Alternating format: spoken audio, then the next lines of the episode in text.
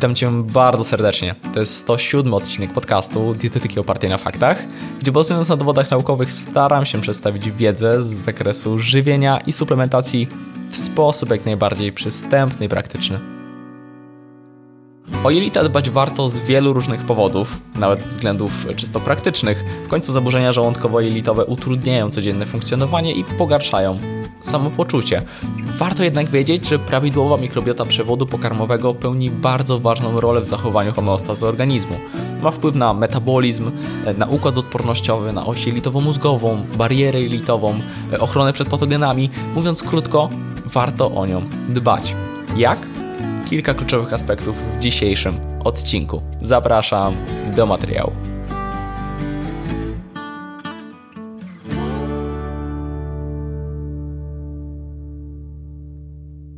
Na wstępie pragnę mocno podkreślić, że materiał dotyczy zaleceń dla osób zdrowych. W przypadku różnych schorzeń jelit, problemów czynnościowych, jak na przykład zaparcia czynnościowe, zespół jelita drażliwego, czy organicznych, jak na przykład nieswoiste choroby zapalne jelit, podejmuje się często inne interwencje, które mogą różnić się od zaleceń u osób zdrowych. I co też ważne, różnią się między sobą. Dlatego też ważna jest diagnostyka. Więc ponownie podkreślam, powiem dzisiaj krótko, jak wspomagać zdrowie jelit u osób bez konkretnych zaburzeń. Zwyczajnie przy zaburzeniach wymaga to omówienia konkretnego przypadku.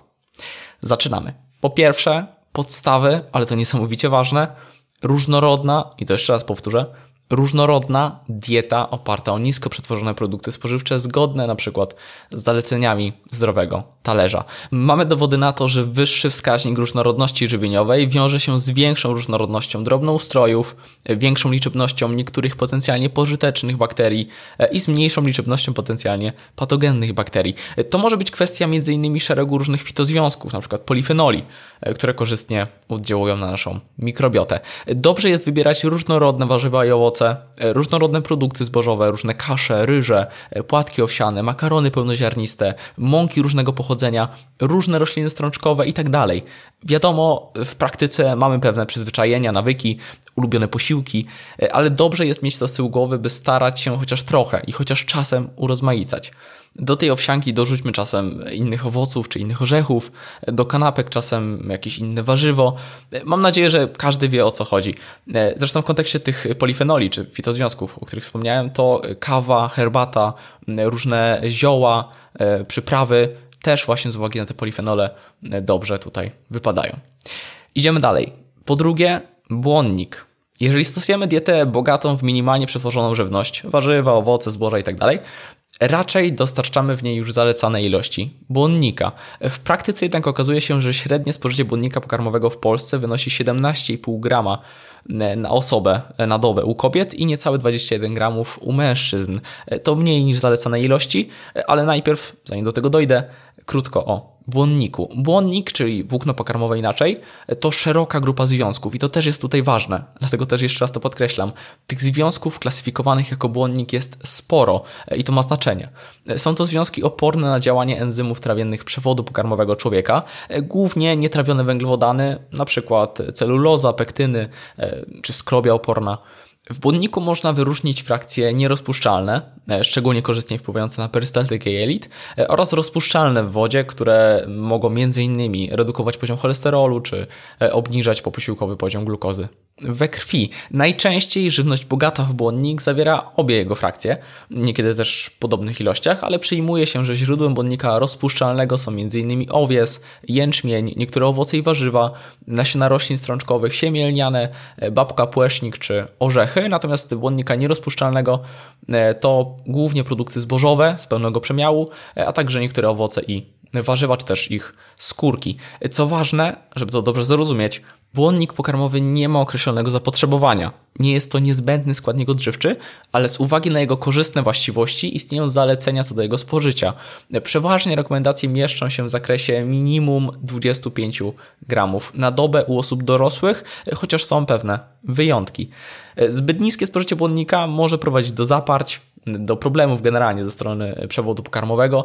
Może także przyczynić się do zwiększenia ryzyka występowania niektórych chorób, takich jak na przykład nowotwory jelita grubego. Ale zbyt duże ilości błonnika e, mogą ograniczyć m.in. wchłanianie tłuszczu, niektórych składników mineralnych, np. wapnia, cynku, żelaza, e, też niektórych witamin, e, głównie rozpuszczalnych w tłuszczach, a nawet leków. Dlatego też nadmierne spożycie może być problematyczne, też może powodować zresztą biegunki czy wzdęcia. Ciężko jest określić wartość najwyższego dopuszczalnego spożycia, lecz wydaje się, że zwiększenie podaży błonnika powyżej 50-60 gramów na dzień może potencjalnie okazać się niekorzystne, szczególnie w niektórych przypadkach. Co w praktyce, bo to jest najważniejsze, w praktyce ponownie warto dbać o różnorodność źródeł, więc to w zasadzie połączony punkt z punktem pierwszym. Różnorodne warzywa, owoce, zboża, orzechy, pestki, nasiona, a przy tym odpowiednia ilość wody. To ważne przy większych ilościach błonnika, żeby nie zapominać o spożywaniu płynów. No dobra. E, po trzecie, fermentowane produkty spożywcze, szczególnie fermentowane produkty mleczne, e, ale warzywne również. E, sfermentowana żywność to żywność wytworzona w wyniku pożądanego wzrostu drobnoustrojów i enzymatycznych przemian składników żywności. To definicja Międzynarodowego Stowarzyszenia Naukowego do spraw probiotyków i prebiotyków. Co jednak ważne, nie można postawić znaku równa się między sfermentowaną żywnością, a na przykład probiotykami.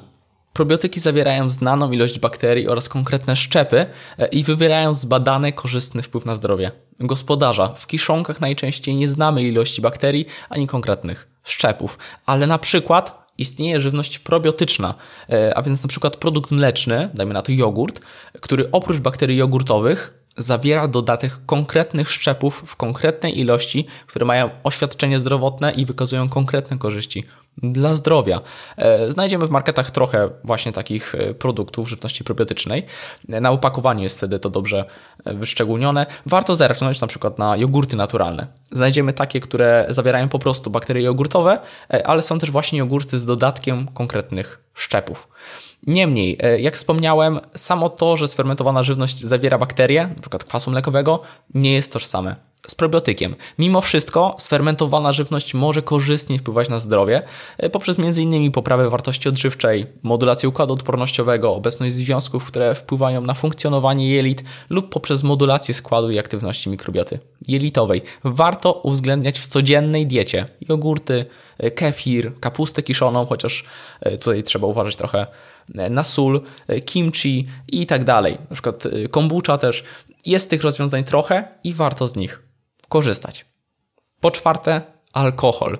Nadmierne spożywanie alkoholu powoduje duże zmiany w mikrobiomie jelitowym i integralności nabłonka jelitowego. Dysbioza wywołana spożyciem alkoholu wywołuje kaskadę niekorzystnych efektów, związanych m.in. ze zdrowiem wątroby, e, poziomem stanu zapalnego, produkcją e, krótkołańcuchowych kwasów tłuszczowych, wchłanianiem składników odżywczych, sygnalizacją immunologiczną i wiele, wiele Więcej, nie wspominając już o zwiększonym ryzyku wielu nowotworów, w tym właśnie przewodu karmowego, np. raka jelita grubego czy przełyku.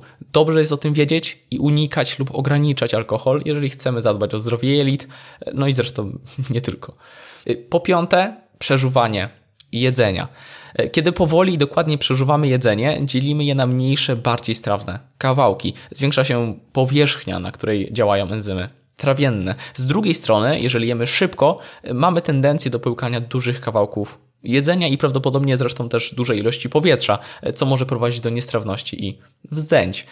Ponadto enzymy mają większy problem ze strawieniem większych kawałków jedzenia. Warto jeść trochę wolniej, unikać jedzenia w pośpiechu czy połykania dużych kawałków. Warto przeżuwać dokładnie, dążąc do swego rodzaju konsystencji musu jabłkowego przed połknięciem.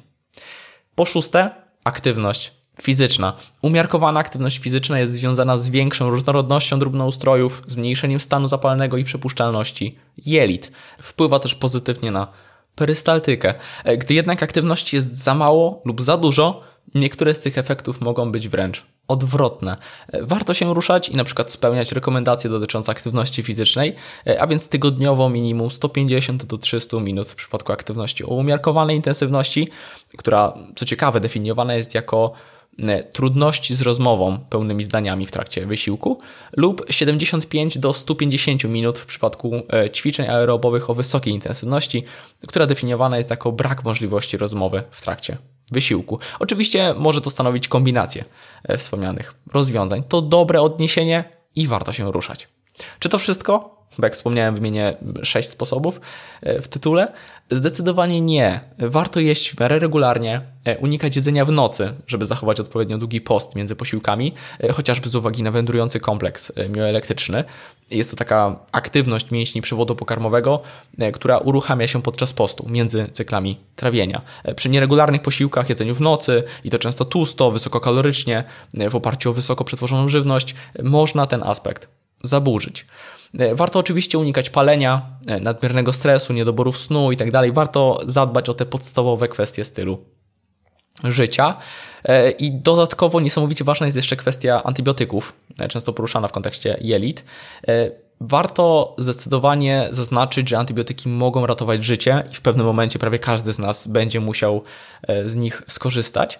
E, natomiast antybiotyki wiążą się niestety z mniejszą różnorodnością drobnoustrojów w jelitach i potencjalnie wzrostem liczby tych niekorzystnych bakterii. E, po zażyciu antybiotyków u zdrowych ludzi poziom bakterii jelitowych powraca całkiem dobrze, ale niedoskonale. E, wtedy tym bardziej warto zadbać o zdrową, e, odżywczą dietę czy fermentowane produkty. W niektórych przypadkach mogą pomóc probiotyki, szczególnie w przypadku biegunki związanej z antybiotykami. E, suplementy zawierające Lactobacillus rhamnosus GG czy Saccharomyces boulardii mogą pomóc, ale sprawę warto skonsultować z lekarzem. Mimo wszystko uważam, że w podcaście wymieniłem kluczowe aspekty, na które mamy wpływ i o jakie warto zadbać pod kątem zdrowia jelit. Jak wspomniałem, w konkretnych schorzeniach układu pokarmowego zalecenia mogą być inne i czasem coś zdrowego e, konkretnej osobie może niestety szkodzić. To już tyle ode mnie. Mam nadzieję, że taki odcinek e, okazał się wartościowy.